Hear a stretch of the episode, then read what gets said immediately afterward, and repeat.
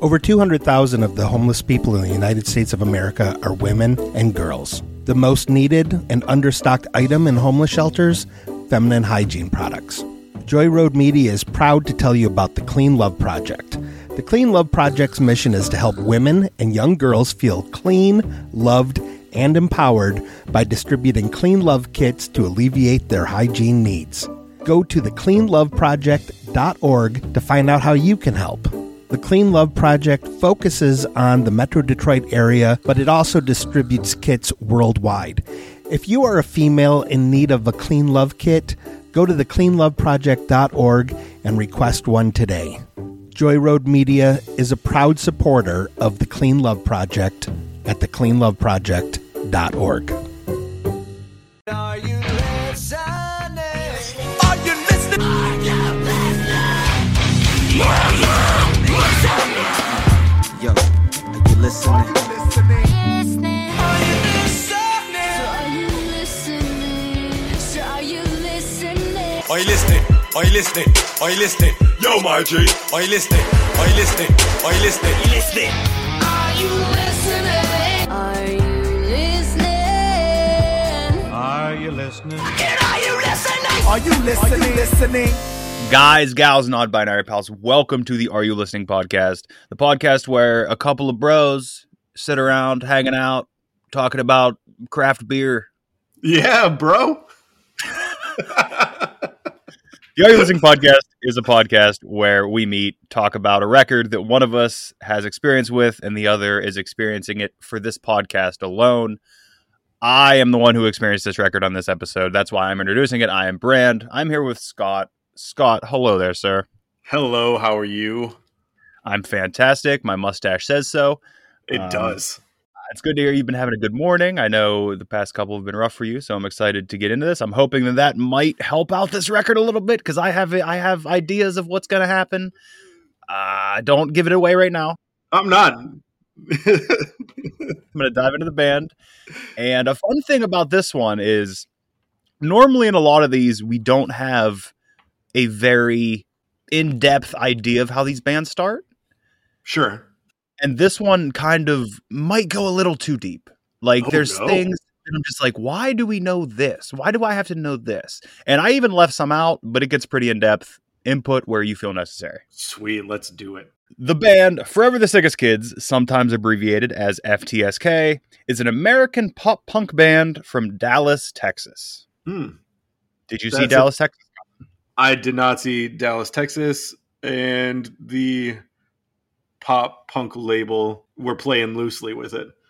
Okay. In 2001 to 2004, the members of Sickest Kids were slowly brought together from separate paths. Yeah, Whoa. that that yeah, that's where we're oh. starting. We're starting at like a novel. I, feel, like I was just gonna say, I feel like we're starting a fantasy novel. Like, we all met at a tavern. well, from Burleson, Texas. Jonathan Cook and Kyle Burns were in a band in high school together called Good Day Joseph. Good day, Joseph. But it's like J O S E F, I think. So Oh, it okay. might be pronounced a little Yosef? different. I don't- uh, Might be Joseph. Sure. Around that same time in Hurst, Texas, Marc Stewart and Kent Garrison were in a band together called Triumph Over Tragedy. Okay. And in Rockwall, Texas, Caleb Turman and Austin Bello were in an acoustic pop punk band, Committed. Committed. So the the three bands all played local clubs around the Dallas Fort Worth area and on occasion at the same venues and events. Okay. Burns and Stewart are stepbrothers, resulting in oh. Good Oh. Day Yosef and Triumph Over Tragedy sharing a practice space in their parents' garage. Interesting. Do you see what I mean of how much information there is here? Yeah. Like it's yeah. That's super wild. In 2004, upon the breakup of Good Day Yosef and Triumph Over Tragedy, Cook, Stewart, and Burns formed the band Flipside. So around the same time, Committed broke up, and then childhood friends Turman and Bello formed an electronic acoustic project called Ben Bradley. Okay. Now, how do you feel about the terms acoustic and electronic put together? Those kind of don't work for me. I feel like the the key definition of acoustic is not electronic. Not electronic. I yeah. might be wrong. I don't know. The band Ben Bradley, they never released any official albums or EPs, but they did release multiple songs on their MySpace page. Oh, MySpace. This made me think get thinking though, how many bands are there out there Yeah. that have we have listened to and no songs from that were never pressed anywhere and now they're gone forever. Yeah. That's crazy. Like that's insane to think of. That this Yeah. band they probably put out ten songs on their MySpace page, and they will never be heard unless it's somebody that has those files. Yeah. That's that's an insane thing to think of. That's so crazy. Yeah. That is crazy. So with both bands, Flipside and Committed, eventually end, ending. Cook and Stewart came into contact with Bello and Turman, and it was suggested that the remaining members form a new band. A super group. I I guess, yeah, we, I guess we could call it. Forever Sick as Kids was formed. Cook remained on vocals. Turman took rhythm guitar and vocals. Bello was on bass guitar and vocals. Stewart on lead guitar. Burns on drums. And Garrison switched to keyboard. there it is. So here's where Forever Sick as Kids becomes Forever the Sickest Kids. Gotcha. Days, just days after the formation of the band, like Mhm. just days after they decided they were going to be a band, Cook accidentally spent $350 that the band did not have on Pure Volume to have them featured as a front page song on that website, Pure Oh, Volume. Jesus. Uh, Okay, first off, the term accidentally spent. I've I've used that one before. Uh, it's Yeah. never an accident. Yeah, I've never been on the business side of Pure Volume to see like how many times you have to confirm that you're spending this Sure, money. yeah. I'm just gonna go with it for the story. It's a better story with it. I I like it. Yeah, that sounds good. Now, days after the band was formed, he spent that money to give them front page. Okay, the band Yeah. hasn't written any songs yet. Nothing. They're just planned to be front page of that website eventually. He, yeah, he hit the button and they had to write oh, so, the band quickly contacted producer Jeff Rockwell and managed to write "Hey Brittany" and record it in studio. Okay. And the song was a success and Okay. and led to many plays and views on Pure Volume as well as across the internet as a whole. Hey, it worked out. So then, listen to this: the band Oh, no. landed a record deal. Just off of that one accidental spending of three hundred fifty dollars. They landed a record deal off the accidental spending of three hundred fifty dollars with Universal Motown Records Whoa, really? in, in April of 07. That's a weird record label to get signed to. There was a, I can't remember what episode it was when we talked about Pure Volume, but I, I do recall I mentioned Forever the Sickest Kids briefly because they did get a deal off of it. Like Pure oh, Volume, yeah. led, they were one of the big ones. The Gym Class Heroes, I believe, was another one. You're right. Yeah. Off of purevolume.com. After their record deal, the band released its first EP, Television Off, Party On, with the label on July 3rd. Two more EPs, The Sickest Warped Tour EP and Hot Party Jams with a Z. Hot, hot party jams. They followed months later, and then they played that year's Warped Tour. Okay. Wait, were they playing Warped Tour when they put out the Warped Tour Fun Yes. Time EP or whatever it's called? The, the Sickest Warped Tour EP. there you go. And I saw them at Warped Tour. oh, really? Okay. and I can probably I, I will I wouldn't have been able to piece it together of how I came across them until they mentioned that Pure Volume. I bet you I saw them on the front page of Pure Volume, listened to that song, Yeah. and started being like, okay, yeah, I'm into this neon pop stuff. Let's go. you, were, you were jamming. Hey, Brittany. that is kind of the pop punk is more of a broader term because there are like genres within it, and this would Yeah. be more the neon pop time, like the super scene neon times. the power pop. like you could see all these guys in those those glasses that like were supposed to help cataracts i think with the, lines on them The slatted glasses. Yeah. Yes. Yeah. That didn't help you with anything. no They they Not just made you look super cool. i had a pair that That doesn't not- surprise me for some reason. they didn't have the lines the whole way down though they just had like three Oh, okay. lines at the top and then they, Oh. were, they were regular sunglasses the rest of the way they were red they were sick i was in it man i was Yeah. in it at. You were about that neon pop punk life. i was heavy into the neon heavy Gotcha. into the neon the band's debut album underdog alma mater was released April 29th, 2008. Okay, so this is their debut Debut in, two, in 2008. in 2008. Gotcha. So other albums released April 2008. One of Okay, both of our favorite parts of this Yeah. show. here we go. April 1st, and this isn't a joke, not April Fool's Day. April Fool's Day. In Flames put out the record A Sense of Purpose. I know the band name. They're on the the heavier side of that. Like they're a metal band, yeah. Yes. Yes. Okay. Kind of technical, kind of technical, a little faster. They have fans of different eras of the band. Like there are people Okay. who just absolutely will bow down to their early stuff. Mhm. Not as many people that will get down with probably my favorite albums by them. Uh, Okay. number, I think my favorite album by them is "Come Clarity." I was a big fan of that record, but I don't see a lot of people talking about it. Okay. Uh, but they, I believe they're one of the they're in the Scandinavian area. Like they're either from Sweden Oh, or Norway right. or those places. Uh, I think you dig them. I don't know if I care enough. Maybe I'll revisit Come Clarity and see how I feel about it to see if I want to bring it to you or not. But Okay. I'll hold off until you let me know. okay. Uh, Sense of Purpose. I recall the cover because it looked like a cover of what every band that Warped Tour did. Like it was like bright colors and like a weird headed creature at the time. sure. Like, it was- yeah. didn't match who In Flames was in my head. Mm. Also on April 1st, we have Anti Flags, The Bright Lights of America. Yeah. We we had our discography. I think you grabbed that one up. I think Our- I did. It's the, discography draft. Yeah. the eagle headed gentleman. Yes. The yellow and black. Also on April 1st, I was into these guys. Not sure if you listened to them. Veil of Maya put out The Common Man's Collapse. No, I don't know them either. That was one of those bands that I just saw opening for bands. Like I think I saw them open for Acacia Strain twice. So I Oh, just kind of got into through that. Sure. Also on April 1st, I feel like this would be a Scott band. No use for a name. Put out the Feel 100%. Good Record of the Year. Yeah, one hundred percent. That's that's not my favorite record of theirs. I'm a bigger fan of their um like middle era stuff. Leche con Carne is a fantastic record. I think my favorite one of theirs though is Making Friends.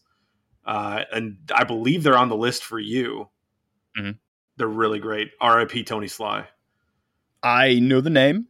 I may have I may have listened to a few tracks. They may have popped up on some compilations at some point. I was gonna I've say they were all over some compilations. Yeah. And they also had one of those names where even though I was listening to them, like before I understood anything about music, I was probably writing them on folders and shit. Like when you would just that name you know down on a Yeah. folder. One hundred percent. I used to do that too. Also on April 1st, we have the band Sevendust, which I think we talked about Ooh. briefly. They put out chapter seven, Hope and Sorrow. Don't know that record. I don't either. And does this mean have seven records out? That's what I was just wondering because I I know of like two. I think I know two also. Yeah. I think Sevendust is a better band than they get credit for. I think they get lumped in with other bands that they don't deserve, but that's Probably. another story. That's another topic for another episode. Yeah. April 5th, the band The Creepshow put out Run for Your Life. You are you familiar with The Creepshow? Not at all. I just listened to this record this year because um, shout out to Lace. She's got into them and told me to listen to them. They are very okay, not very. They are. They're psychobilly. That's just what oh, they okay. are. Gotcha. And she was getting into them, and she's like, "Have you listened to this?" And I did not. So I listened. I enjoyed it enough. Psychobilly's Okay. not my main genre of choice. I think we've talked about that before. yes, yes. I liked what I heard. I did. well, that's good. Uh, April seventh, we have Children of Bodom with Blood Drunk. Gotcha. Yeah, I haven't listened to them either. Yeah, if you want to talk technical, some of the guitar work on there is absolutely batshit insane. Oh, okay. Like absolute insane guitar work to the point where I I still don't know if Stick ever liked them, but we were all in metal so much that he f- had to find one band to latch onto, and sure. I think yeah. the guitar work may have done it for him. And Gotcha. he had Children of Bodom shirt that I still recall to this day. Every time I saw him wearing, I would point out and be like, "Hey, Children of Bodom, what's up?" Next up, April 8th, a band that I enjoyed one album from, Foals, and this is the album Antidotes. So Foals did that, uh, everything that burns must be saved or something. It's F O A L S, not F Oh, O okay. O L. okay. They were I think they're like an indie rock band and I, I enjoyed that record, but then something happened with the band because it was that was part one that I enjoyed. And before part two came out, there was some kind of thing about the lead singer, something awful, I think. Oh, And it was oh. just oh, I can't do that now. yeah. We're not we're not we're not fans of that situation of any of those situations. Yeah. No. April 8th, we have another band that I think would be a Scott band, Nick Cave and the Bad Seeds. I've had very little experience with Nick Cave and the Bad Seeds, but I feel like I feel the same thing as you. Like I feel like that should be a Scott band. Uh, I just haven't experienced enough. I think I listened to one record. Would that record be Dig, Lazarus Dig, with a bunch of exclamation points? no, it was an early one. It was like something about leaves. I don't know. Okay, I, I don't know. I, I don't know if Yeah. I've ever listened to a Nick Cave project, but I've heard a bunch of tracks. And I didn't Yeah. hate them, but at the same point, I think we all can agree here that it's probably not my speed to I listen to. a lot. imagine probably not. on April 8th, again, this is 2008. So Okay, it was weird for me that this band had an album out.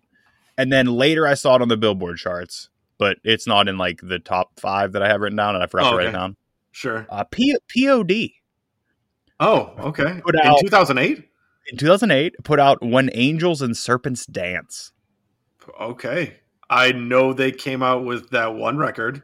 All I know is Youth of a Nation. Isn't that Yeah, their that- big hit? Yep, that's the one. Oh, no. we are, we are.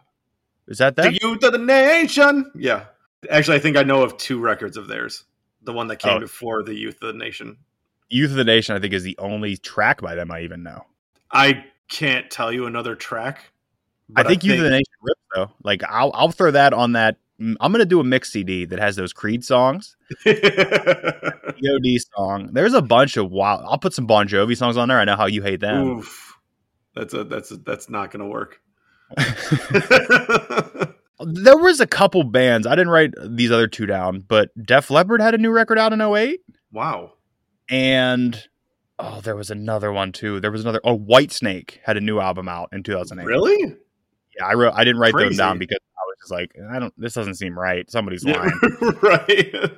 Testament had a new record out, which Testament just came out with another new record like this year. yeah, it's wild. Because have you ever in your life met somebody that listens to Testament? Not ever in my entire life. No, me neither. So what? what's what are they doing? yeah. I mean, you enjoy Testament. I hope. I hope you enjoy it to the fullest because you're a rarity. And that's not saying I dislike Testament. I don't think anything's wrong with Testament. I just never felt a desire to dive deep into Testament. I don't know that I've ever heard a single song from that band. Yeah, that might be true.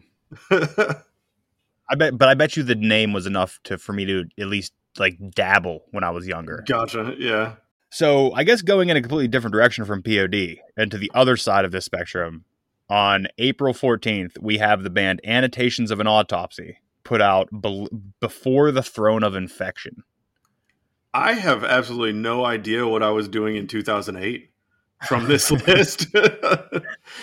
Annotations of an Autopsy are super heavy, kind of Okay. grindy actually at times, like very grindcore ish, which okay. one of the few grindcore ish bands I ever got into. All right. And then they did do a oh, it's, it's hard to even explain like a like a beatdown record almost like so Oh. far straying from their realm and they did like a beatdown record in in the vein of like an acacia strain or like an Emmure but they did it almost like making fun of it about how like look how easy this is to play because like all we do is shred and dick around and then this is easy but it was one of the heaviest fucking records i've ever heard Wow. Okay. and loved it. But I don't think I was supposed to love it if you're a fan of annotations of an autopsy. Okay. That's like wild. one of the, the the single that was off of it.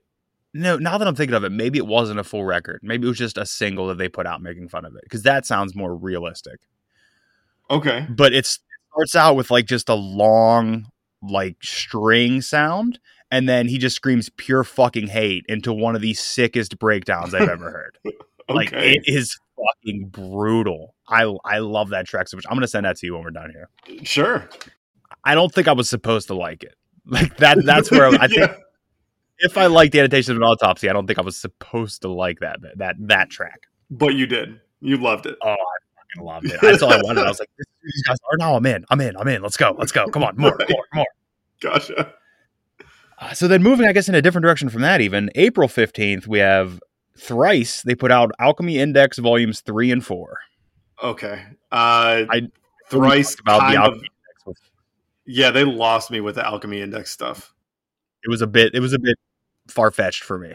Yeah, yeah, it it was for me too. I was still in the artist in the ambulance phase of thrice that I loved. Yes. Uh, and I think Vheissu came out before the Alchemy Index, and that really didn't hit for me. I liked that one a lot, and then Alchemy Index let me down. I had to go back to Vheissu uh, after Alchemy Index and be like, "Oh, this is actually good." But then after the Alchemy Index, they took a a pretty long break, but then came back with some new stuff that I really really liked. That album that had like Black Mountains on the cover, like Seismograph, whatever it was. Yeah, That had yeah. sugar candy or rock candy or black Black honey. candy. Black I, got- I was close. you were getting there. somewhere. you were getting there. Next up, I think you may have listened to these guys April 15th. Uh, the Ghost Inside put No. out Fury and the Fallen Ones. I don't think I've ever heard of them. I'm not familiar with this record, but there was a record by them that I really enjoyed. I think it was a Ghost Inside. All, all I can remember on the cover was like, you know how when you take pictures with like long exposure, how Mhm. lights, like there's the travel, it was like brake light maybe, or just a red light on the cover. I don't Okay, remember what it was. yeah. I, I liked that record. All right. I think you'd like that record. I'm going to double check. I don't know if I'll bring it to you, but I'll, I'll look into it. okay. April 19th, I had to add this on here because every time we do a record, this artist has a record out, and we're both equally as confused as to why it's happening, Oh, how it's happening, and who decided it needed to happen. Sure. It is Madonna putting out? Hard Candy in 2008. In 2008. How does she keep coming out with stuff that nobody knows about?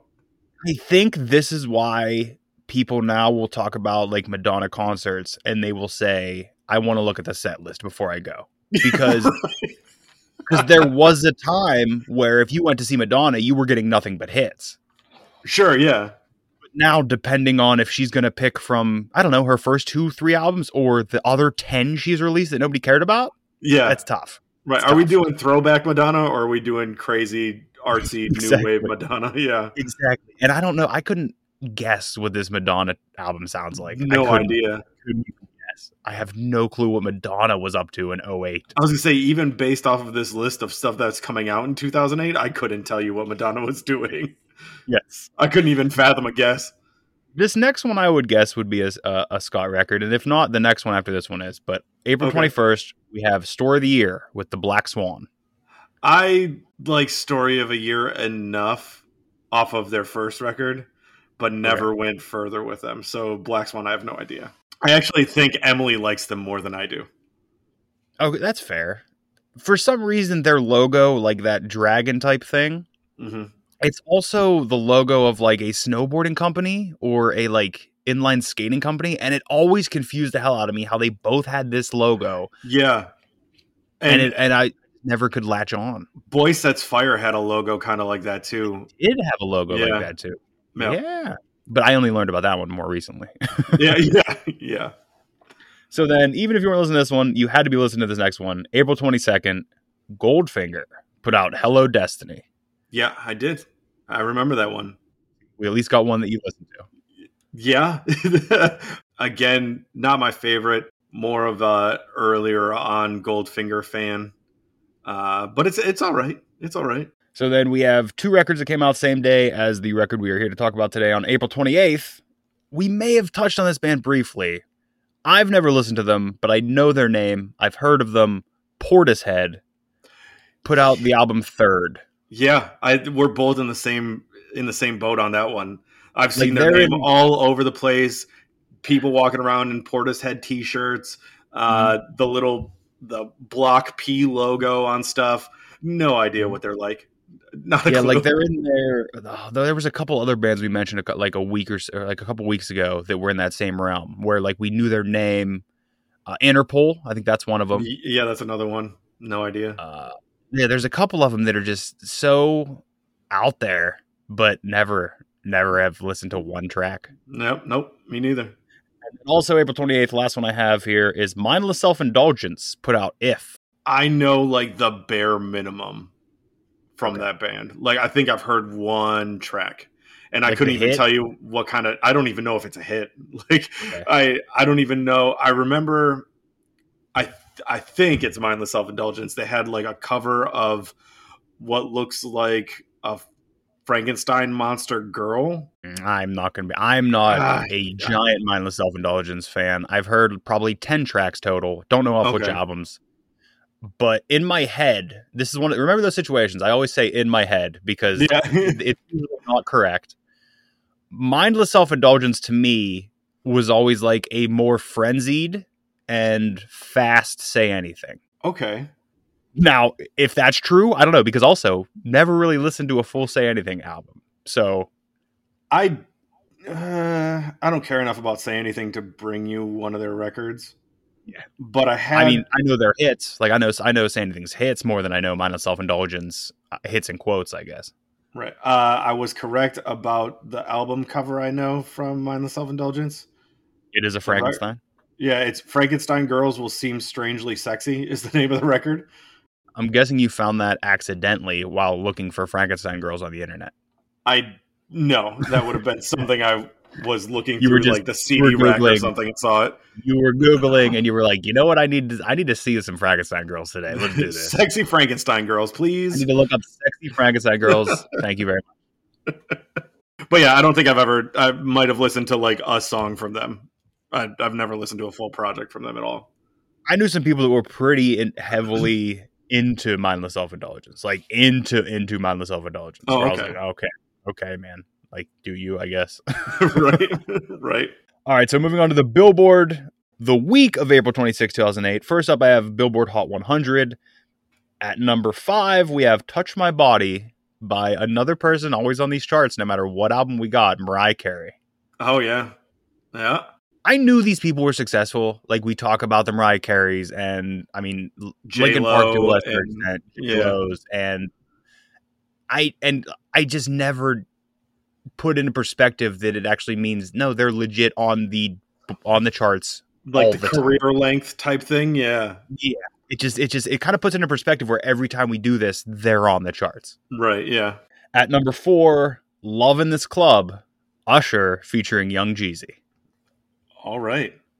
you don't know that song I don't know that song. it is pretty great yeah it's fucking bad but great gotcha. And i do love young jeezy so that'll always work for me at number three we have no air jordan sparks duet with chris brown Okay. what a weird thing that is never heard that existed in my life Yeah. made it and to it's number, number three on the chart. three. Okay. Uh, you'll at least know number two. It is Lollipop, Lil Wayne. Oh yeah, I do know that song. If you could tell me who the feature in this was, like who the other person was, I will. I will mail you a one hundred dollar bill. Oh no, that's not fair. because I know that song. Because it's not even a feature; it's Lil Wayne and. Ah shit. So it was probably the producer. I'm going to guess, but it's not a well-known producer. Yeah. That's why I'm offering the one hundred No dollar bill. idea. No idea. Stat, Static Major. Oof, okay. Yeah, exactly. Lil Wayne and Static Major with Lollipop. All right. And then the number one track on the Billboard Hot 100 week of April 26, 2008. You have to know this song because this song was a giant, and I've said that before, and you haven't known it. So right. Yeah. find out. "Bleeding Love" by Leona Lewis. I think I do know that song. I can't. I'm not gonna. I'm not gonna attempt a Leona Lewis impression here because I Sure. can't do it. Yeah. I recognize the name of the song. Leona Lewis, I know is a singer, but I you would know Leona Lewis from "Bleeding Love." I think. I Uh, think that that would is be my guess. yeah. that song was so big that it made her a fucking monster star for a bit. Gotcha. Okay. So moving on to the Billboard 200, April 26, 2008. At number five, we have Accelerate by one REM. Oh, your 2008. in 2008. Eight REM, number five on the charts. Wow. Man, was I excited to see that. Haven't listened to that record yet. I will Of at some point, yeah. but I was excited to see like, wow, they were doing it, doing it. In 2008, yeah, wow. Or is or is that just like all the REM fans have been waiting and they just bought it and it shot the album up in the chart. Right. Yeah. At number four, we have the always present. Now that's what I call music. Oh, jeez. This is volume 27. But the US version. Yeah. All right. Moving on to number three on the Billboard 200, week of April 26, 2008. No idea what this is. Couldn't hmm. couldn't tell you for a million dollars. Sunset Man by James Otto. Not a clue. No, never heard any I- of those words together in a sentence. Not at all. James Otto. I've never heard that name. James Otto, American singer songwriter. It looks like he's country. It looks like it says country now. Okay, maybe that's So- why then. It's a country album. That's why I wouldn't have heard it either. Yeah. At number two, we have Troubadour by George Strait. Okay. I I know of the man. And number one, kind of indicative of how big that Bleeding Love song was. The album Spirit by Leona Lewis. Oh, gotcha. Okay. So Bleeding Love took that album to number one For sure. quickly. Yeah. And then I got two other ones here.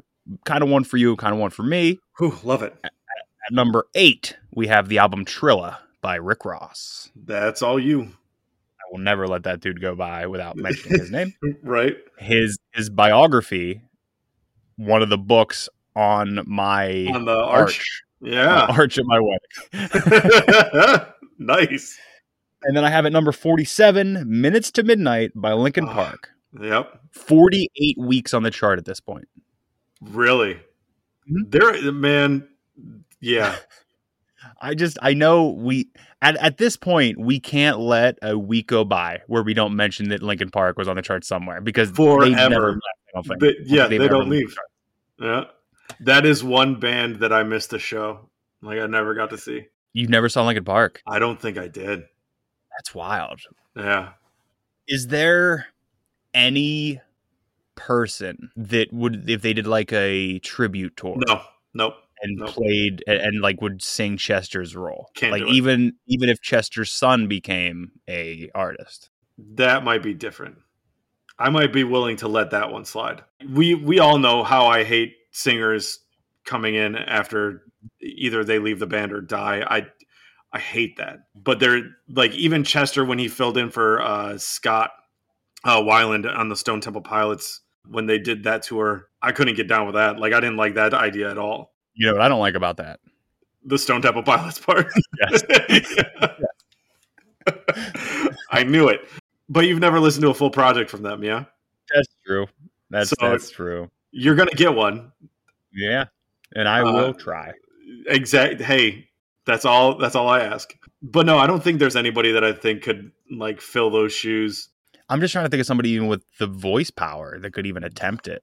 I don't think there is. Like I just I watched. Uh, I, actually, it's real funny. I watched a, a live video of Linkin Park playing some festival, and it was just his voice is just so damn amazing.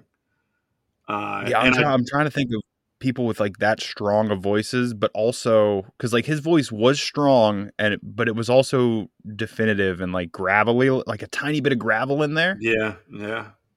I don't know. I don't. Yeah, I I don't don't, think know. there is one. anybody. Adam Yeah. Lambert. Oof. I do like Adam Lambert with Queen though. I'm not gonna lie. I really don't like the fact that he's trying to stand in for Freddie Mercury. He's not though, because it's not. It's not Queen. It's Queen with Adam Lambert. It's Yeah, kind of like fucking. It's like Sublime with Rome. No, that's bullshit. Yeah, no, but fuck off. it's more acceptable than if it said, "Hey, I'm Queen. Hey, I'm Sublime." Like they're they're at least acknowledging, like, yes, they're Sure. not the person. I get that, but no, I don't fucking like it. You cannot like it. I'm not saying you gotta like it, but you, you can't be as mad at it as if it was just we're Queen. Sure, uh, I still hate it. Just, yeah, you can hate it, but there's it's a little less hate than if he said he was Queen. Yeah, he's not trying to be Freddie Mercury, but no, I don't like it. Okay, fair. Yeah, I'm not trying to talk you off that ledge. I don't care. Um, yeah, I don't think so- that. I think that's one of those hills that I'm gonna die on forever. That's fine. That's fine. So, Underdog Alma Mater released April 29th, 2008, 12 tracks, 39 minutes, 48 seconds. Quick one. Scott, take it away. I guess I'm, I'm worried because I have ideas of what's going to happen, but Uh, these notes that I wrote down for almost every song are like a paragraph long. no, I don't like that. Next, So- you need to tell me when your notes are that long so I can cut my notes down a little bit. so starting off with Whoa Oh, me versus Yep. everyone. Yes, sir. right off, these guys sound like the perfect blend of Fall Out Boy and more recent Panic at the Disco, where it's like the poppiest of the poppiest of punk. Super dancey. It's definitely not a band I would have gravitated towards at any point in my life, but it's full of fun and like party vibes. Yeah. Uh, I can see teenage girls going nuts to this band. Uh, I Hey, will s- teenage girls and one teenage boy. right. I saw them at Warped Tour in 07. Yeah, and I'm And, sure there like- were a bunch of girls going crazy. But like, not only did I see them, like Yeah. they were walking around the crowd and like jumping in pits and stuff. Like they they were just dudes. It was awesome. I loved these dudes. I did. I love. I still do. I, I, just- it is. It is so poppy. It's unreal. Yeah, I just don't see like a regular show that I would have gone to being like these guys playing a show. Like there's no way that like like the crowd that I that I hung out in would have been the crowd that went to go see these guys.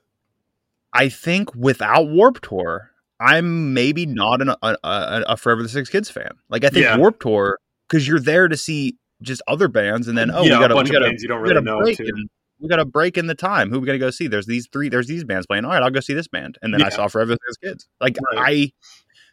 I, I will forever be grateful to Warped Tour for doing things like that, for introducing For me sure. to bands that I would have never checked out otherwise. Yeah, I agree. So please continue with Whoa. I'm sorry to interrupt. No, uh, I will say this: the music was deserving of me immersing myself in it.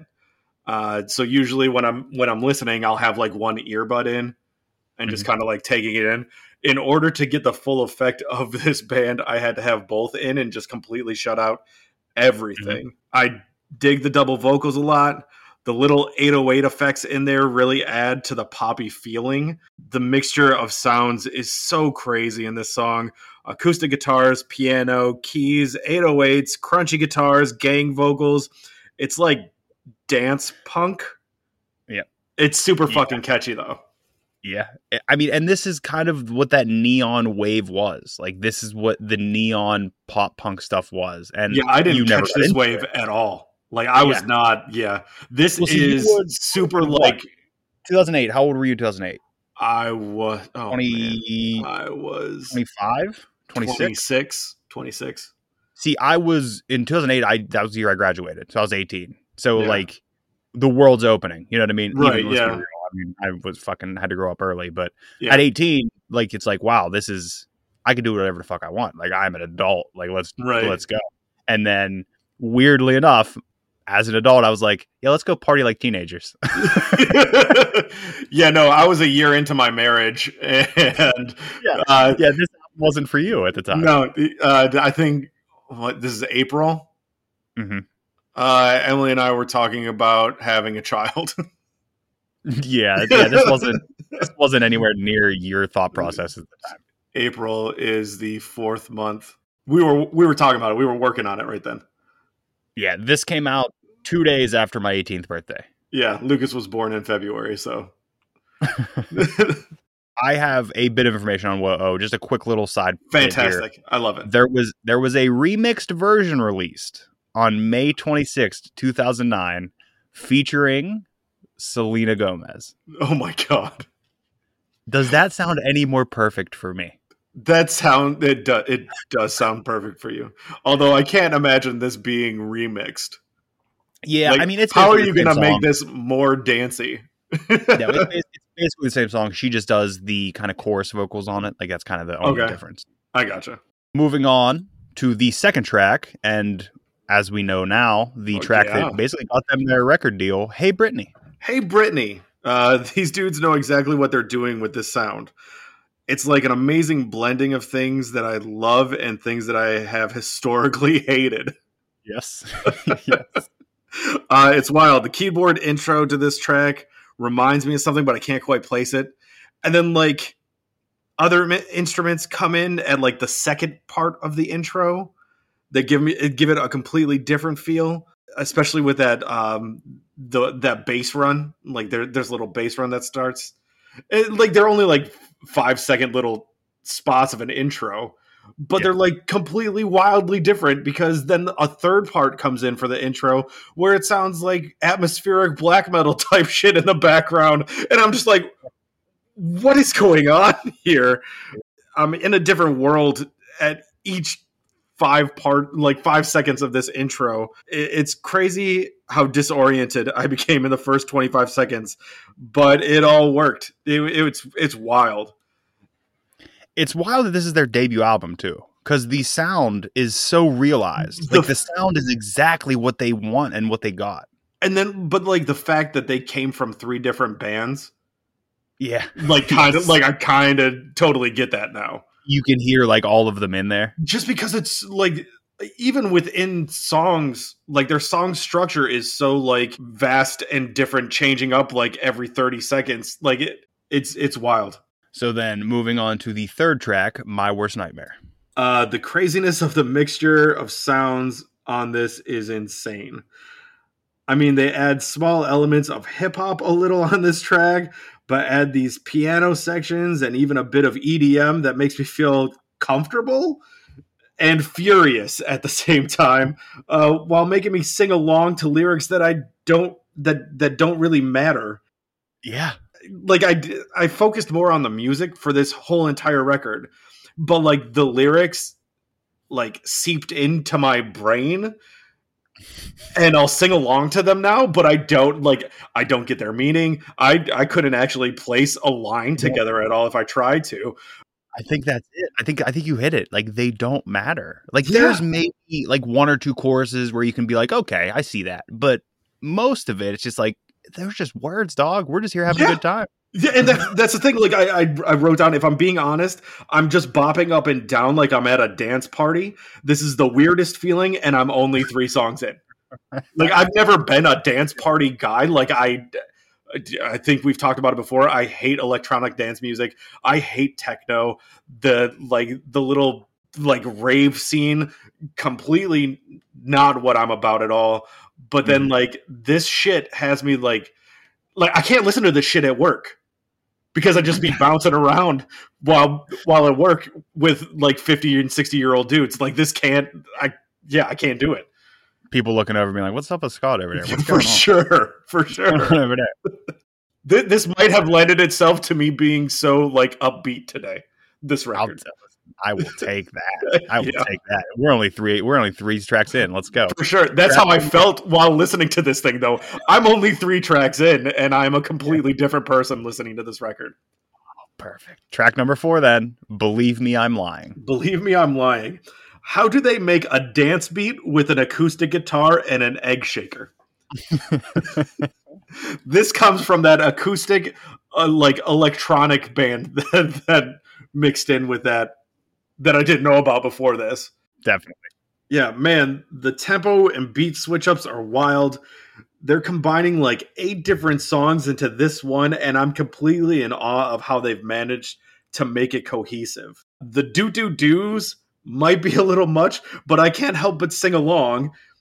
And then, like, I clap along to the little hand claps too. Yep. Yeah. And then a fucking xylophone gets thrown in the mix towards the end.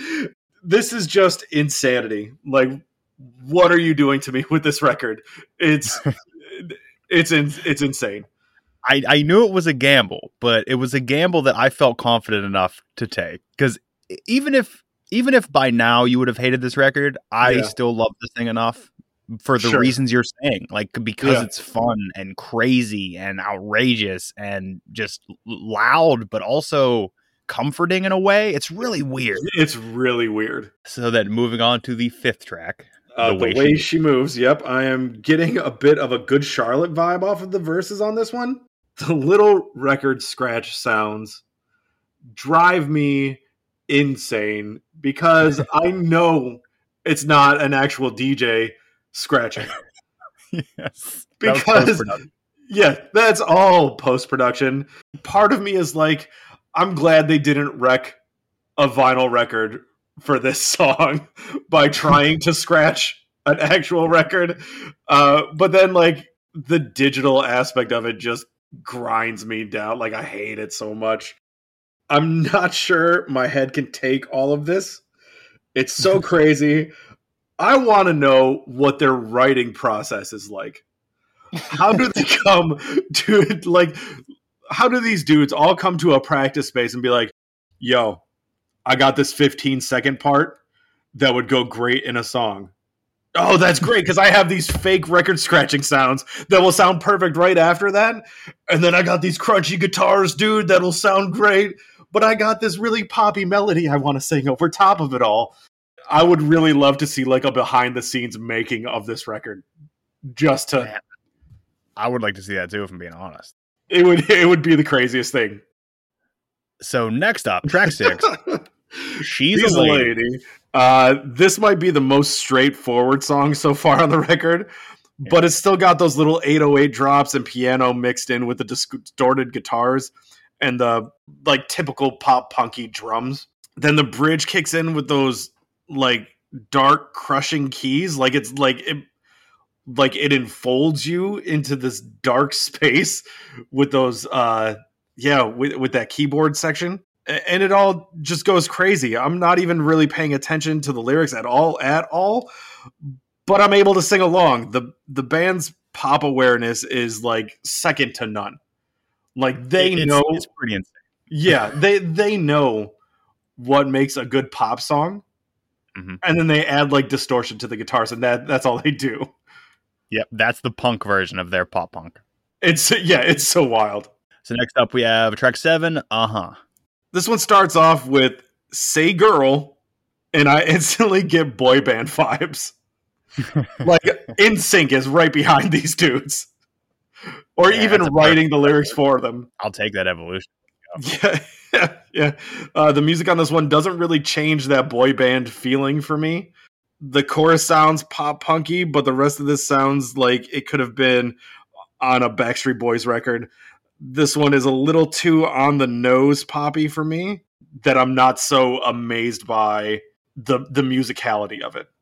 I think at this Okay. point, like being halfway through the record, I've gotten used to the crazy switch ups and the like mm-hmm. ADD of it all. This is definitely like the poppiest of the poppy punk. 100%, which I, I knew it was, and I was worried, but I love the pop. I, I even mentioned, I think, when I said it, that they're a pop punk band that leans much more on the pop than the pop. yeah, when you were giving me this record last week, yeah, that's and that's for sure. Like they definitely lean heavy that way. So then next up, we have track eight, Phone Call. This one is hitting so well on the pop punk vein that I don't have much to say about it. Like this one is probably like the most most punk leaning so far. It's it's a good thing, you know. I I know you thought I would get Get Up Kids vibes from some of the vocal inflections, Yeah, there's a couple. Yeah. but in this track in particular, I'm getting heavy Bayside vocal inflections. Okay. I've never listened and to you a lot of haven't yeah you haven't but like that especially in like the second verse his vocals do something similar to what the singer from bayside does uh, Okay. the chorus on this track is immaculate uh, love me some really great gang vocals and a stray woo every now and then Mhm.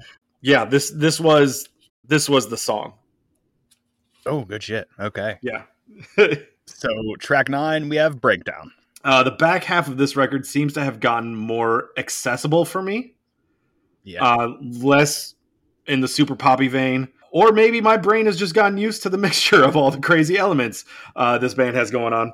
They've added some crazy 80s synths and electronic drum sounds to this one yeah. Yeah, they did. that that has me questioning my existence. oh, no. Oh, no. That's not Yeah. a good part. This song Uh, should not. Want to move on? He's going to move on past the song quickly? no, no I, like I, it's it's crazy. Like this band is able to combine these crazy, insane song elements into a mal- an amalgamation that, like, I've been made to think is good. like, like I don't I don't know if it necessarily is good, but like in my head, I'm like, yeah, Sure, it has to be good. Is is that because it's done well? Like even though the so. sounds, even though the sounds might not work for you, it's done so well that you're like, yeah, this might be good. it's probably that. So moving on to track ten, that for me. This is the first track that I focus completely on the lyrics. Like I've been able to flip my mind over, and I can kind of relate. I remember having feelings like this when I was an older teenager. Uh, the keys in the background definitely give me Get Up Kid vibes on this one. Even the acoustic towards the end with the accompanying piano is very Get Up Kids. Uh, as far as like later recordings, not the not the record I gave you, but like they're more um, like they're they have a record called On a Wire that definitely gave me this like I got that feel from this song. Next up, track eleven, coffee break. I don't drink coffee, but this track kind of makes me want to. uh, this is a fantastic wind down track. The strings on this give the song so much depth. Uh, it's a really great like starts off acousticy and like like super wind down. Yeah. It- This yeah, is Tara's favorite track off this album. She loves this track. Yep, it's on my top three.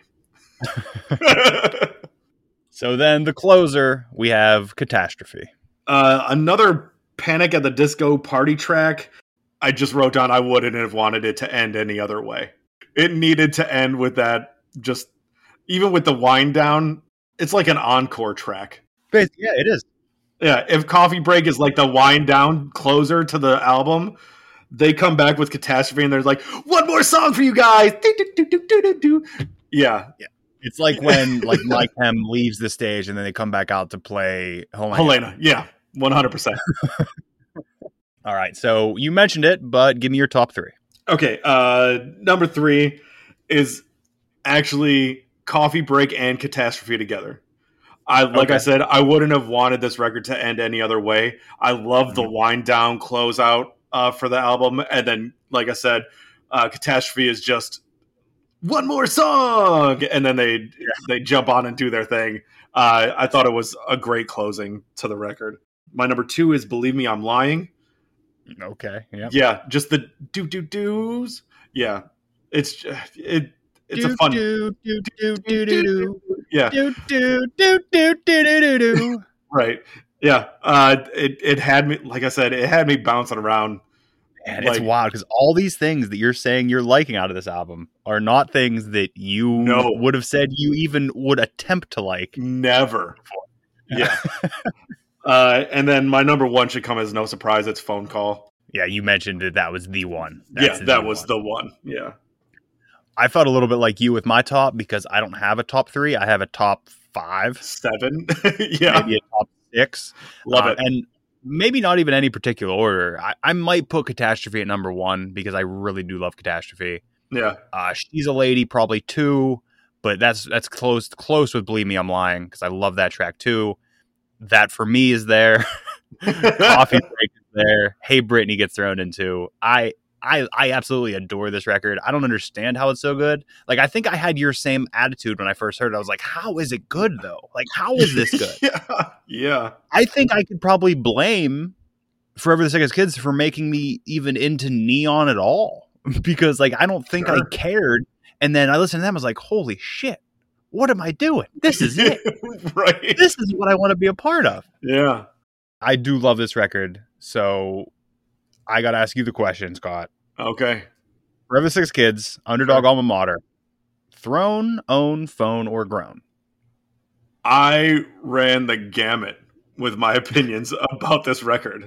It definitely has a ton of grown aspects for it, like going on for me. However, it gets me in this headspace that I just don't like.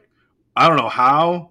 Maybe I just need to listen to this when I'm in a bad mood and it'll pick me up. I think so. But it, this one rides the line between phone and own. Uh, like if, if I'm if I'm out and I see it for a good enough price, I'd I'd pick it up.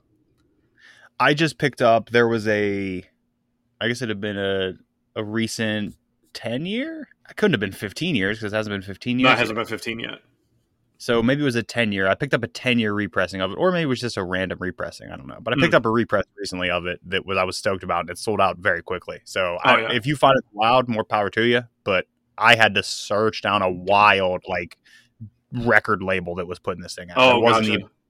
I think they signed to Fearless Records later, like after Oh, okay. because Yeah, I know them. Universal, Universal Motown went under, and then I think they were independent for a bit, and then they were signed to Fearless. Okay. So just qu- some quick cleanup on Forever the Sickest Kids here. After Underdog Alma Mater, they put out two other records. They put out the self-titled Forever the Sickest Kids in 2011, and they put out JACK in 2013.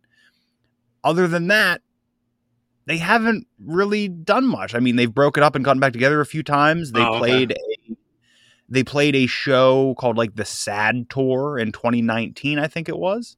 The sad tour? Yeah, I think it was some like It know, just does not vibe with this band. I think it was more like along the lines of, "Hey, Forever Sick Kids were part of that Warped Tour group of the time." So Sure. I think that it was based around that. They were in three of the Punk Goes records. Like they were in Punk Goes Crunk in 08, Punk where they covered Men in Black. I think we mentioned that. yeah, we did mention that. uh, they're in Punk Goes Classic Rock, and I think we talked about that too. They cover Crazy Train, Oh wow. and then Punk Goes Pop Five, where they cover We Found Their own Love. song. We Found Love by Rihanna. yeah, I I still love these dudes. This album was definitely the high point for me. I even love the deluxe version of this where they add 17 tracks. Oh my god, they add 17 Yeah, and I mean some of them are like, you know, demo versions demo of the same track. Sure, yeah.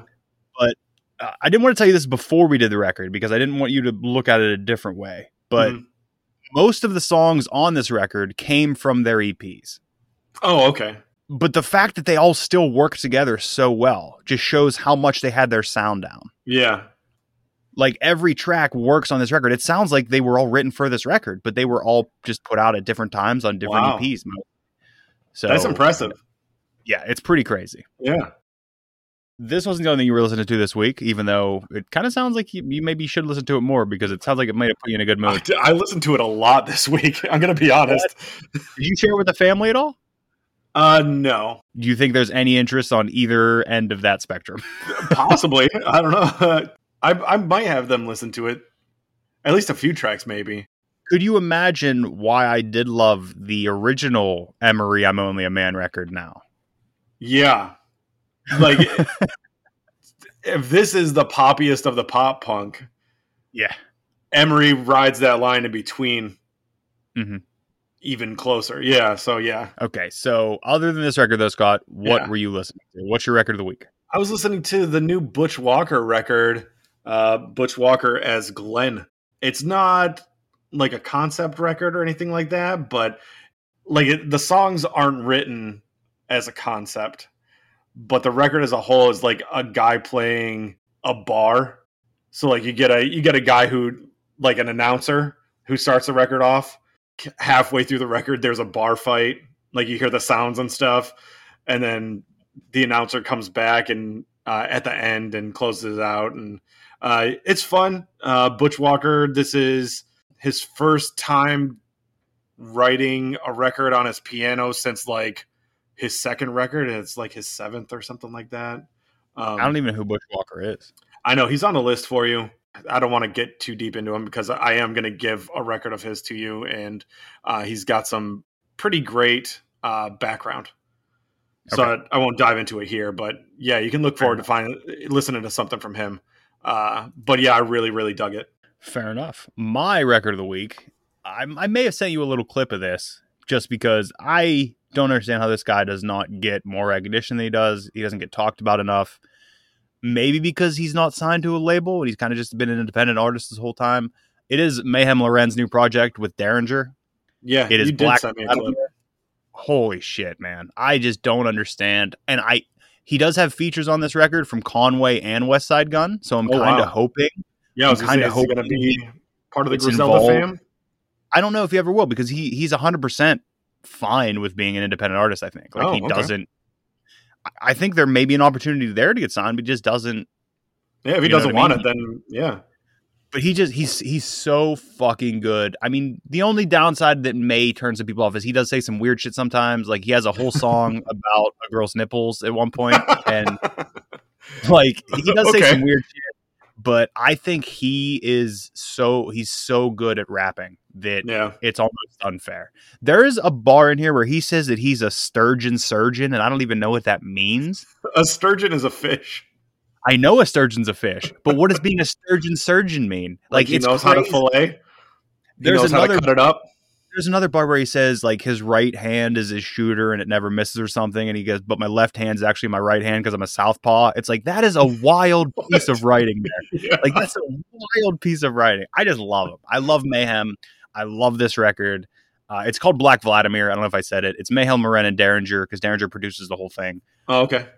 And uh, Mayhem Lauren calls him Dara Genius, which is kind of funny. Uh, Like through the whole thing. He goes Yeah. because he calls himself Lorenovici also, like Mayhem Oh. Lorenovici.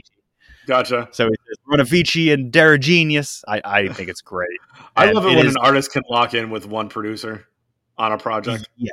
And I think Yeah. Daringer, because Daringer's worked with them a lot. Like Daringer's worked with Mayhem, he's worked with Action Bronson. Uh, yeah, yeah, just Yeah. I love this record. It's still on heavy rotation because I I'm a big fan of this thing. And Yeah. Mayhem Lauren, I will continue to say how he is underappreciated as an artist. He's fucking Sure. phenomenal. So we got all that out of the way. Yeah. The Sickest Kids Underdog Alma Mater was on the fence in between Own and Phone, which Yeah. I will accept because I definitely thought you were going to be. I thought the electronic parts are going to turn you off too much. There are certain songs where the vocals are auto tuned, which I thought would turn you off. Yeah. Uh, but like you said, there are a bunch of things in here that should turn you off, and they didn't. I've had yeah. I've had records like that too. It's so crazy. You've given me records where I was like, I don't know why I like this, but I do. right.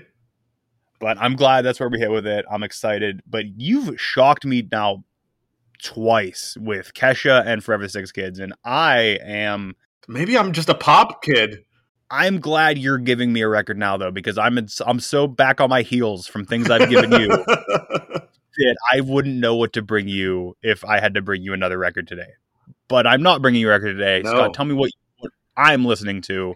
I'm going to bring you a band that we've talked about you wanting to get into. Radiohead. No. We're going to go with The hold. Cure. Oh, okay, yeah, I'll take it. Yeah. Uh, we're going to go with their record, The Head on the Door. Is this early? Is this late? Am I allowed This to know that? is middle. This is kind of the end of the early stuff, I guess. There, there is some surprises on this one, Okay. uh, but I think this might be the, the way I can get you to listen to some of their other stuff. Okay, so this is like the entry into it. This is the door. Kind of because they're more seminal records have like eight minute songs on them. I understand. Yeah. I understand. I Yeah. will take this. I So will take this. Yeah. this is the way I can get you to possibly like them. And then Okay. maybe venture into pornography or or disintegration. See this the the whole eight minute song thing. I think I can do eight minute songs Mm. if there's not fifteen of them.